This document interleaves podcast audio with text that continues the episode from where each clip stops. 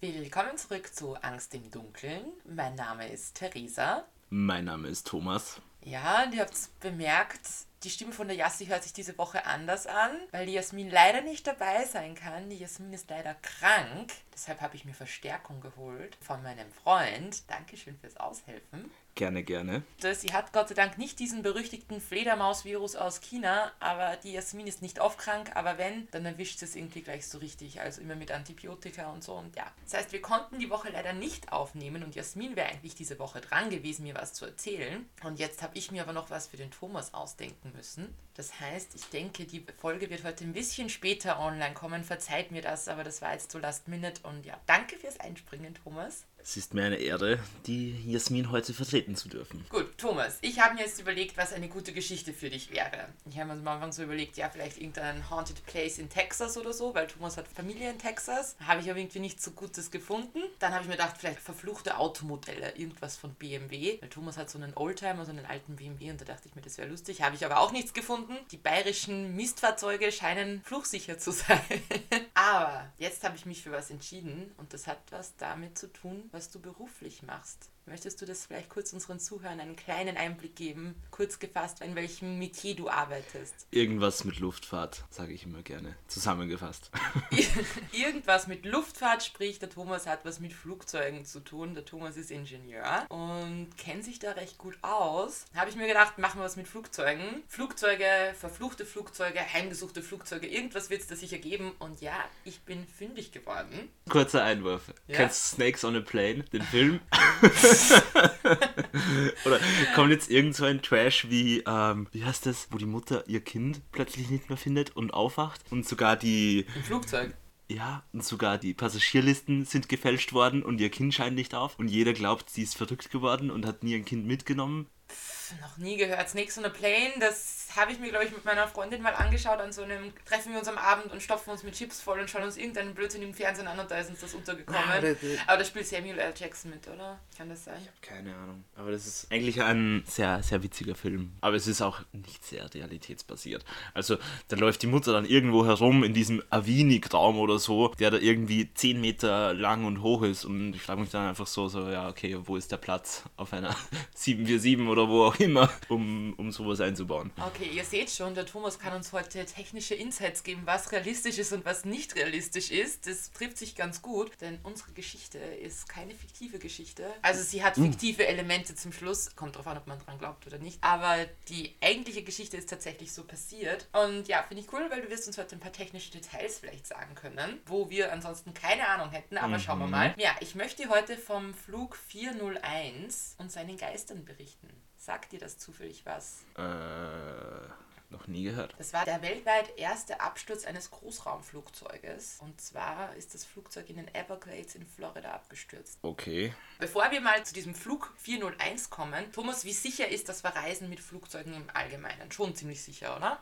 Ja, grundsätzlich schon. Welche, um welche Type handelt es sich denn bei Flug 401? Naja, da kommen wir erst dazu. Aber jetzt mal ganz allgemein. Ist schon ziemlich sicher, oder? Würde ich schon sagen. Also bisher habe ich sie immer überlebt.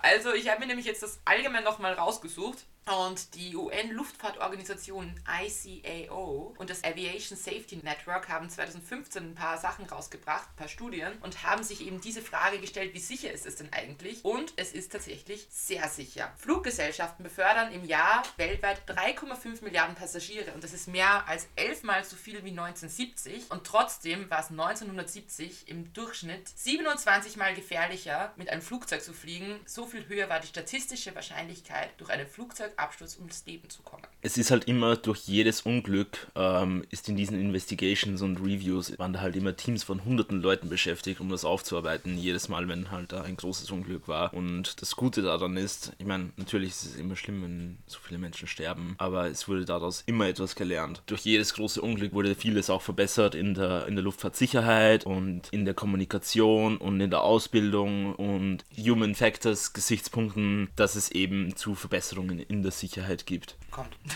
Kommt. Das Problem, was wir jetzt bei Flug 401 haben, das war eben in den 70er Jahren, Wo, wo die Wahrscheinlichkeit 27 mal höher ist, bei einem Flugzeugabsturz ums Leben zu kommen.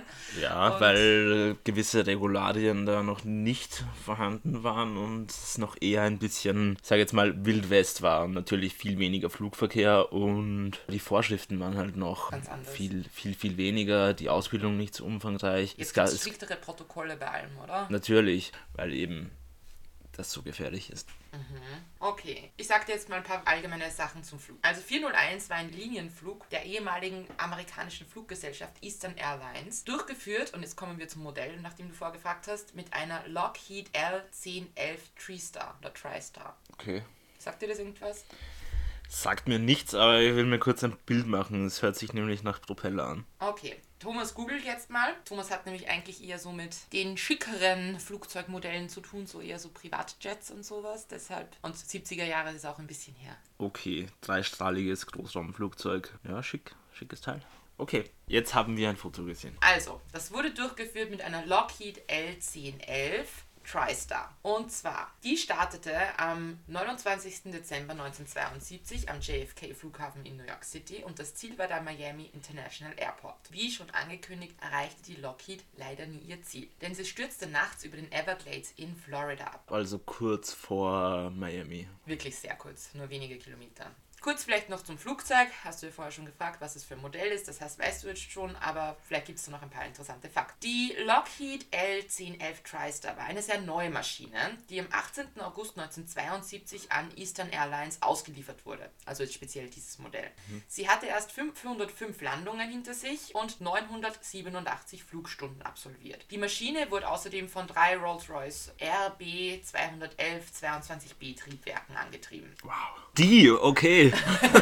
Ich weiß nicht, ich habe mir gedacht, vielleicht kennst du da irgendwelche Details. Ich wollte das jetzt mal drinnen lassen. Okay, aber kurze Anmerkung, weil es erst Monate vorher ausgeliefert worden ist. Meistens ist es so, ein neues Flugzeug ist gefährlicher als ein Flugzeug, das schon 10.000 Stunden oben hat. Achso, weil vorher da schon die Fehler ausgemerzt wurden. Kinderkrankheiten, ganz genau. Gut, ich wollte jetzt eigentlich so sagen, ja, die Maschine war also in einem sehr guten Zustand, aber gut, jetzt wissen wir wieder was Neues. Abgesehen davon, dass die Maschine eventuell noch Kinderkrankheiten hatte, war eigentlich die Crew sehr gut ausgebildet bzw. erfahren. Der Flugkapitän Robert Albin Loft, genannt Bob, arbeitete bereits seit mehr als 30 Jahren für Eastern Airlines und hat bis dorthin über 30.000 Flugstunden gesammelt. Der erste Offizier war Albert Stockstill mit 6.000 Flugstunden. Der verantwortliche Flugzeugingenieur war Donald Repo mit über 16.000 Flugstunden. Also, warum ist diese Maschine abgestürzt? Die Maschine befand sich nachts im Landeanflug auf Miami. Als die Cockpit-Crew das Fahrwerk ausfuhr, trat ein Problem auf. Die Kontrollleuchte, die die ordnungsgemäße Verriegelung des Bugfahrwerks bestätigen sollte, funktionierte nicht. Ein grünes Licht, das angezeigt werden sollte, leuchtete nicht auf. Der Flugzeugingenieur Donald Repo führte eine Kontrolle aller Warnlämpchen durch und erneut leuchtete die Bugfahrwerkskontrollleuchte nicht auf. Die Besatzung wusste jetzt also nicht, ist das ausgefahren oder ist das nicht ausgefahren oder hat einfach nur die Anzeige was. Später sollte sich dann aber tatsächlich herausstellen, dass eigentlich nur die Glühbirne ausgebrannt war und das Fahrwerk sehr wohl ausgefahren war. Die Besatzung bat darum, den Anflug abbrechen zu dürfen und sich in eine Warteschleife zu begeben, um, die, um sich dem Problem zu widmen.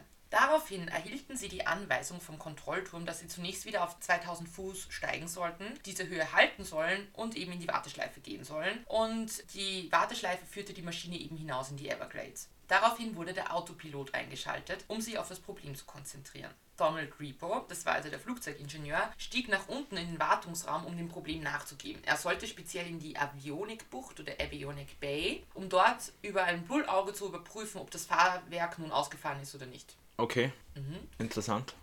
Wenige Minuten später bemerkte jedoch der Fluglotse im Tower, dass das Flugzeug seine ursprüngliche Flughöhe verlassen hatte und auf 900 Fuß gesunken war. Das ist sehr, sehr niedrig. Er setzte sich mit der Crew in Verbindung und sprach den Höhenverlust aber nicht direkt an. Aber er fragte ihm, ob da eh alles in Ordnung sei und die Crew hat gesagt, ja, es ist alles in Ordnung. Es war aber nicht alles in Ordnung. Nachdem auf Autopilot umgestellt wurde, hielt das Flugzeug noch etwa 80 Sekunden seinen Horizontalflug aufrecht. Dann fiel es um 30 Meter, flog wieder zwei Minuten geradeaus, also waagrecht, verlor aber dann in den nächsten 70 Sekunden immer mehr an Höhe, aber nur allmählich, sodass es von der Cockpit-Crew nicht wahrgenommen wurde. Die Workstation des Flugzeugingenieurs im Cockpit registrierte es jedoch und stieß ein Warnsignal aus, das jedoch unbemerkt von den Piloten blieb, weil der Flugzeugingenieur selbst war ja nicht im Cockpit, sondern unten in der Avionic Bay. So bemerkten es die Piloten für mehrere Minuten nicht, dass das Flugzeug sich immer mehr dem Boden näherte. In weiteren 50 Sekunden befand sich das Flugzeug auf der Hälfte seiner zugewiesenen Flughöhe. Die Tonaufzeichnungen der Bordkabine zeichneten den Moment auf, in denen der Pilot Loft und der erste Offizier Lockstill ihre missliche Lage erkannten.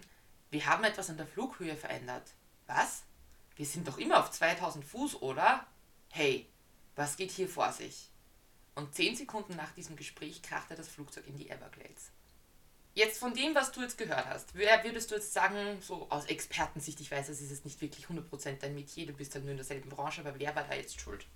Ja, hundertprozentig kann man das nie so sagen. Ich denke, es ist immer eine schwierige Situation, wenn du zuerst ein Problem hast mit dem Fahrwerk, auf das du irgendwie fokussiert bist und dann in die Schleife gehst und einfach Runden drehst, um das erste Problem zu erkennen mhm und dann vielleicht noch das Ganze gepaart wird mit einem zweiten technischen Problem, weil Autopilot und Autopilot soll man sich jetzt nicht so vorstellen, man drückt auf einen Knopf und das Flugzeug macht alles von alleine, sondern Autopilot heißt im Prinzip nur, ich gebe eine Höhe und eine Richtung vor und die wird gehalten.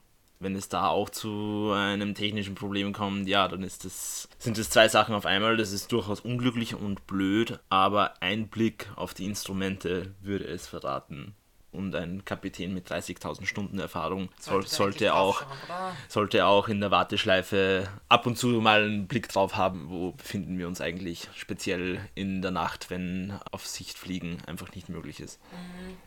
Ja, zu dem Ergebnis kam auch das National Transportation Safety Board. Die haben ermittelt und machen die Piloten für den Absturz verantwortlich. Ja, die beiden Lampen im Cockpit waren durchgebrannt und damit gab es Probleme. Allerdings stellt sich damit die Frage, warum das automatische Halten der Flughöhe unbeabsichtigt deaktiviert wurde.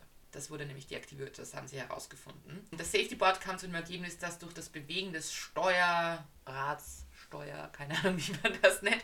Ich habe sie mit Steuerhorn gefunden, also mit dem man das Flugzeug fliegt, lenkt. Das wurde erneut bewegt, nachdem der Autopilot eingeschalten wurde. Und das hat dafür gesorgt, dass sich der Autopilot automatisch abgeschalten hat und dass die Piloten das nicht bemerkt haben, ist auch damit zu erklären, dass der Flug bei einer mondlosen Nacht durchgeführt wurde. Also es hat keine visuellen Orientierungspunkte gegeben, dass das halt schon schwierig war, aber es hätte ihnen auffallen müssen. Aber was ich lustig fand, dem Fluglotsen wurde nichts vorgeworfen, weil der hat ja nur draufgefunkt, ist alles in Ordnung bei euch, aber er hat nicht angesprochen, hey, ist alles in Ordnung bei euch, ihr verliert es gerade an Höhe bei ihm wurde gesagt, dass er seinen Job gemacht hat, weil er nachgefragt hat, ob alles in Ordnung Glaube ich auch vor der Zeit, wo Höhe, Richtung und so weiter immer vorgegeben wurde von den Fluglotsen, wie ja das heute der Fall ist. Die sagen ja genau, okay, maintain 2000 Fuß und mhm. diese und diese Richtung. Also. Ja, die 70er war es noch nicht so streng womöglich, ja. Das war, das, war, das war halt wahrscheinlich mehr so, ja, bei euch alles gut und ja, passt, okay, ja, ciao. Ja, so circa. Ja, jetzt haben wir mal die technischen Details erklärt. Also, Stockstill und Loft waren die Hauptverantwortlichen im Cockpit. Denen wurde die Schuld auch irgendwo zugesprochen. Das wird später noch wichtig sein bei den beiden, wenn wir dann zum mysteriösen Teil kommen dieser Geschichte. Dabei kamen auf jeden Fall 101 Menschen ums Leben, 75 überlebten, aber alle von diesen Überlebten waren auch schwer verletzt. Wieso haben eigentlich 75 Menschen überlebt, wenn die in Felsen reinkrachen? Sie sind in die Everglades abgestürzt. In die Everglades, das ist das sumpfige Gebiet, wo die Alligatoren leben in Florida. Das hat nichts mit. Kein Gebirge. Nein, das ist kein, das ist kein Gebirge. Das geht so an äh, Rocky Mountains des Nein. Ostens. In Nein. Florida gibt es keine Rocky Mountains. Ich weiß, danke. Bitte. ja, aber du sprichst gerade den Unfallsort an. Was ist da jetzt geschehen? Also, diese Absturzstelle lag etwa 30 Kilometer von der Landebahn in Miami entfernt. Nachdem die Maschine am Boden aufgeprallt war, begann sie zu brennen. Das Gute war, sie ist im Sumpfwasser abgestürzt. Der Brand hat sich relativ schnell gelöscht, aber dennoch erlitten viele Flugreisende schwere Verbrennungen. Zwei der zunächst Überlebenden zum Beispiel ertranken auch in dem nur 15 bis 30 cm tiefen Wasser. Einfach von, bist du geschwächt, Flugzeugabsturz und dann kippst du um und ertrinkst in 15 cm tiefen Wasser. Auch eine scheiß Vorstellung. Was die Situation auch gefährlich machte, war, dass es in den Everglades viele Alligatoren gibt und viele Überlebende zu schwer verletzt waren, um sich wirklich selbst zu retten vor diesen. Also es kam scheinbar auch zu Alligatorenangriffen, als sich die vom Flugzeug wegbewegen wollten und da haben sie gelauert in den Gebüschen. Die Gators. Ein Einheimischer namens Robert Marquis, der war mit seinem Freund Ray Dickinson in einem Sumpfboot gerade unterwegs. Der befand sich gerade in dem Gebiet, als die Maschine abgestürzt, abstürzte. Nur wenige Meter über ihren Köpfen hinweg ist sie vorbeigekracht. Die sind zur Abschlussstelle geeilt, um nachzusehen, was da los ist, beziehungsweise eventuellen Überlebenden zu helfen. Und was sie dort vorfanden, muss schrecklich gewesen sein. Ein Inferno aus Feuer, brennenden Treibstoff, Metall und das Kerosin schwamm dick an der Oberfläche des Gewässers. Kerosin ist leicht entzündbar, oder? Nee. Nicht? Von den chemischen Eigenschaften her gut zu vergleichen mit Diesel. Brennt Diesel nicht? Kann ich mit Diesel kein, kein Haus anzünden? Brennt schon, aber er explodiert nicht so wie Benzin. Wenn du ein, wie im Film das machen willst, dass du das Zippo zurückschmeißt auf die, auf die Spur, dann würde ich, würde ich eher Benzin verwenden. Das Apropos ist explosiver. Explosionen, Benzin und so weiter. Kleiner Fun Fact, ich musste mir in letzter Zeit alle Fast and Furious Teile mit Thomas anschauen. Yay, Paul Walker. Bin ja so, so gütig und sage dann immer, ja, okay, schauen wir uns das an, bevor wir gar nichts miteinander schauen und jeder irgendwie am Handy was anderes macht, denke ich mir, okay, dann schauen wir uns gemeinsam einen Film an, der mir nicht so besonders gefällt. Aber um es österreichisch auszudrücken, bist du deppert, ist das ein Schaß. Du mochtest Tokyo Drift. Okay. Tokyo Drift ist der einzige, den ich mag und ich glaube, das ist nur, weil wir den früher so oft geschaut haben im Gymnasium, wegen dem Soundtrack. I wonder if you know how they live in Tokyo. If you seen it and you mean it, then you know you have to go. I said to ya. Das war geil, im Driften. Aber ich weiß nicht immer, wenn, wenn der Vin Diesel auftaucht mit seinen schlechten Sprüchen und der Paul Walker, dieser gequälte Polizist, der doch immer wieder Scheiße baut, wo ich mir denke, im letzten Teil, den wir gesehen haben, da war er dann beim FBI. Never ever kommt jemand mit so einem Schandflecken auf seiner ähm, Biografie, dass er ständig irgendwelche Straßenraser gehen lässt, dann auf einmal zum FBI. Ist so unlogisch. Darum ist er ja undercover, weil er die Szene kennt und weil er glaubwürdig ist. Und jeder andere einfach nur Ja, belächelt werden würde. Immer sieht er wieder in der Frau, dann will er die wieder bumsen. Na, Entschuldigung, wenn ich jetzt das so ausdrücke. Also Die ist kein er wieder- James Bond, hallo? Ja, doch schon ein bisschen. Ja. Auf jeden Fall, ich sage euch, mein Bedarf an Autofilmen ist mehr als gedeckt. Wir müssen noch 6 und 7 schauen. Das sind nur so viele, ich dachte, wir sind durch. Gut, okay, wo waren wir jetzt? Achso, Explosionen, Feuer. Ja, der ganze, der ganze. Sumpf hat gebrennt, überall Kerosin und die, äh, ein Hölleninferno. So, Ja. aber wann, wann wird's gruselig? Bisher hört sich das einfach nur an wie ein archivierter Zeitungsartikel. Ich dachte, ich, ich verschone dich ein bisschen mit zu abgespaceden Zeug, weil Thomas ist da sehr skeptisch. Thomas ist da hier so. Ich dachte, ich kann dich jetzt nicht zu bombardieren, deswegen habe ich extra viel Technisches mit reingenommen. Ist das nicht lieb von dir? Ja, total. Oder? Ist schon süß. Total. Aber irgendwas, irgendwas kommt noch. Der, Plot, der Ja. Plot-Twist. Ich warte auf Aber ihn. ja, es kommt ein bisschen später. Ja. Lass mich raten. Verlitten. Der Wartungsingenieur hatte irgendeinen verfluchten Schmuck. Der First Officer war ein Exorzist. Und der Captain hat zu Satan gebetet. Beruhigt mich wenigstens. Das zeigt mir ein bisschen, dass Thomas doch ab und zu den Podcast. Oder er ist gezwungen, wenn ich ihn mir nochmal anhöre. Ihr müsst mich wissen, ich, das ist furchtbar. Aber ich kann eigentlich meine eigene Stimme nicht hören. Ich bin dann immer so mega kritisch und ich, ist, ich bin ein bisschen masochistisch veranlagt. Ich höre mir das dann immer, wenn die Folge fertig geschnitten ist. Und schneiden ist für mich der absolute Albtraum, weil ich mich die ganze Zeit selbst im Ohr habe. Und ich finde mein Lachen so furchtbar. Da flippe ich immer aus. Aber dann muss ich es mir immer nochmal anhören, die fertige Folge. Dann haue ich es ihm auf Spotify rein und dann muss der Thomas immer mithören. Naja, und ich beschreibe euch jetzt deshalb so die technischen Details so genau, beziehungsweise auch, was da genau passiert ist am Unfallort. Weil einerseits ist es für später wichtig zu wissen, wer hat da genau Schuld, was ist da genau passiert und was waren die Konsequenzen des Verhaltens.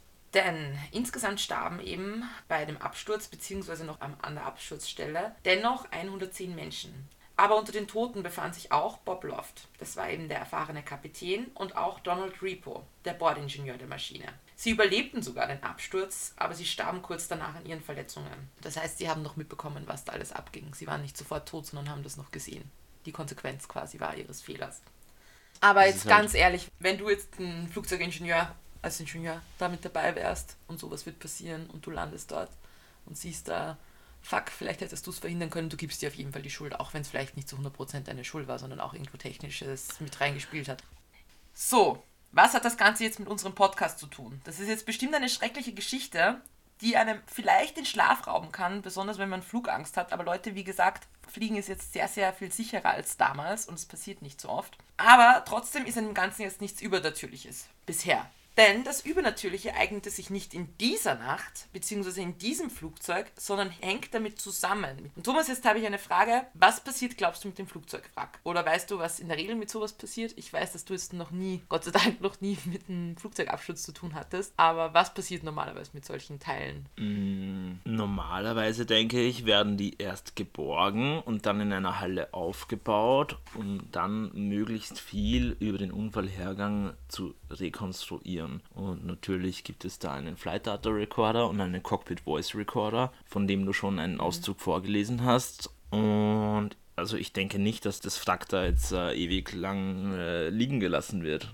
Ich sehe schon, du glaubst jetzt irgendwie, dass da irgendwie ein verwunschenes Flugzeugwrack jetzt irgendwo in den Everglades liegt, aber nein, damit bist du auf der falschen Fährte. Was ich eigentlich raus will, wenn du mit einem Auto einen Unfall hast und es ist Totalschaden, dann kannst du das Autowrack ja trotzdem verkaufen, oder? Und dann werden die Teile noch ausgebaut, die noch brauchbar sind und ja, werden. Ja, also nicht, bei Vollschaden nicht, nicht aber bei, bei je nachdem. Flugzeug. Die Teile sind nicht mehr serviceable. Bist du dir da sicher? Gut, wir haben 1972, aber so wie es heutzutage ist, jedes, jede Komponente, die du irgendwie ausbaust, kriegt einen Red Tag, damit einfach bezeugt wird und die, der wird draufgeklebt, damit einfach klar ist, okay, das wurde von einem Flugzeug entfernt und ist nicht mehr zum Einbau geeignet und kann auch nicht zertifiziert werden. Also das sowas wie gebrauchte Flugzeugteile gibt es nicht.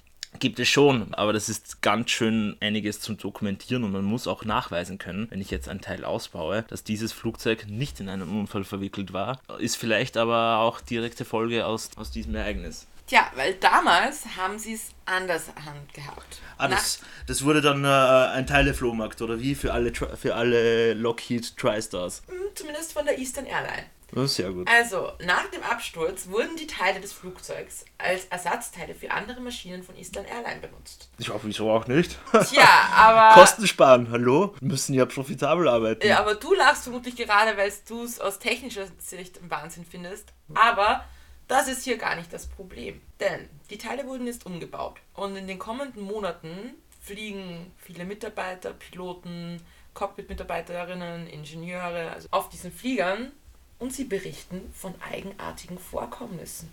An Bord der Maschinen, in denen die noch intakten Flugzeugteile eingebaut worden sind, sollen plötzlich tote Besatzungsmitglieder des Unglücksfluges gesichtet worden sein. Vor allem Captain Robert Loft und sein zweiter Offizier, also es war der Flugzeugingenieur Donald Repo, seien plötzlich an Bord erschienen.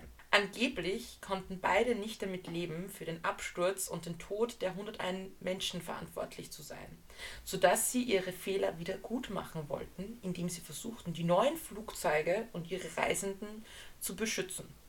Deshalb soll es da immer wieder zu Geistersichtungen gekommen sein. Was haltest du von diesen Geistern?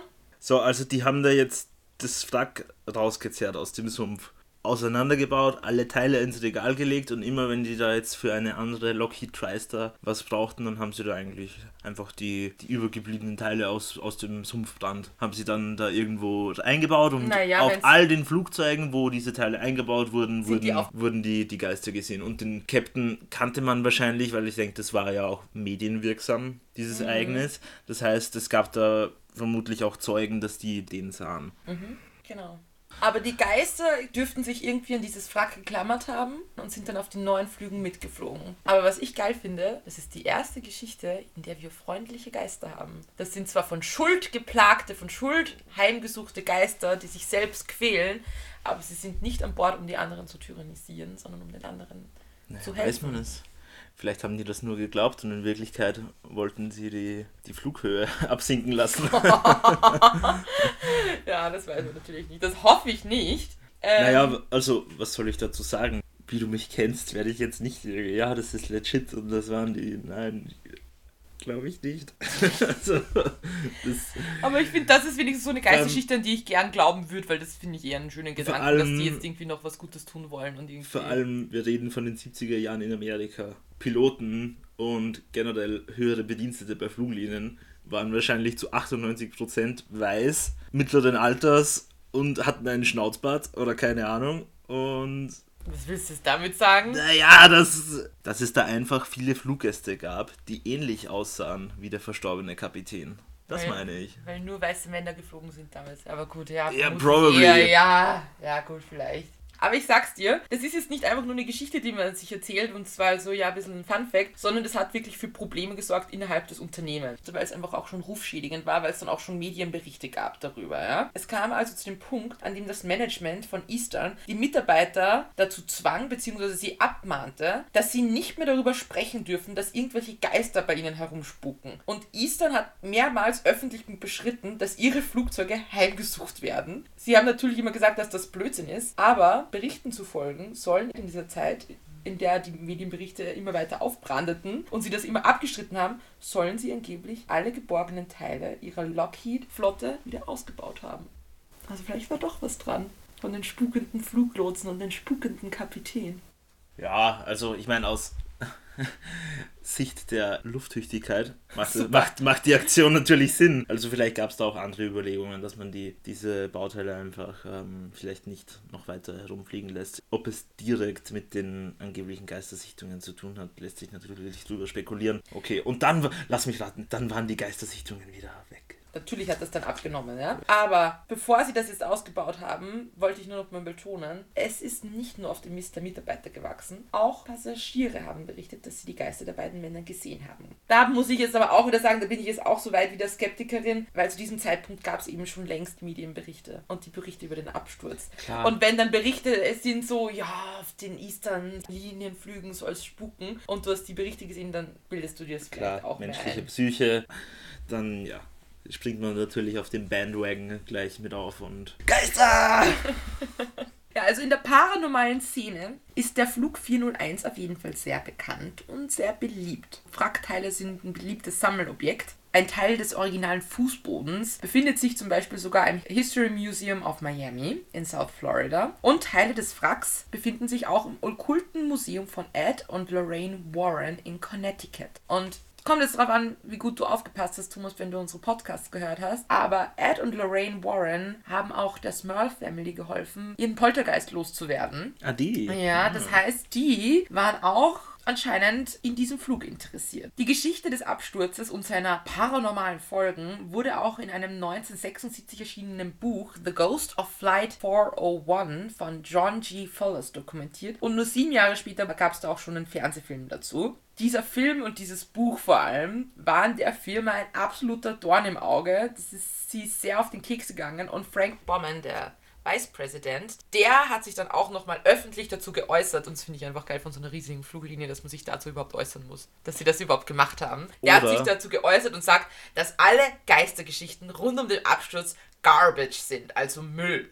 Und sie haben sogar erwogen, dass sie jetzt klagen wegen Verleumdung gegen dieses Buch. Man hat sich dann aber dagegen entschieden, weil das nur noch mehr Aufmerksamkeit mehr, auf das Buch gelenkt mehr in die Schlagzeilen kommt, ja. ja. Gut, irgendwo verständlich. Ich meine, das ist schon ein bisschen Rufschädigung, wenn es da einfach heißt, ja, das ist haunted und verwunschen und keine Ahnung. Es gibt jetzt aber zu dem Ganzen noch einen Erklärungsansatz, der sehr rational ist, und zwar Brian Dunning. Das ist so ein amerikanischer Autor, der hat so einen Schwerpunkt eben so auf Wissenschaft und ist sehr zweifelnd, versucht immer so was aufzudecken.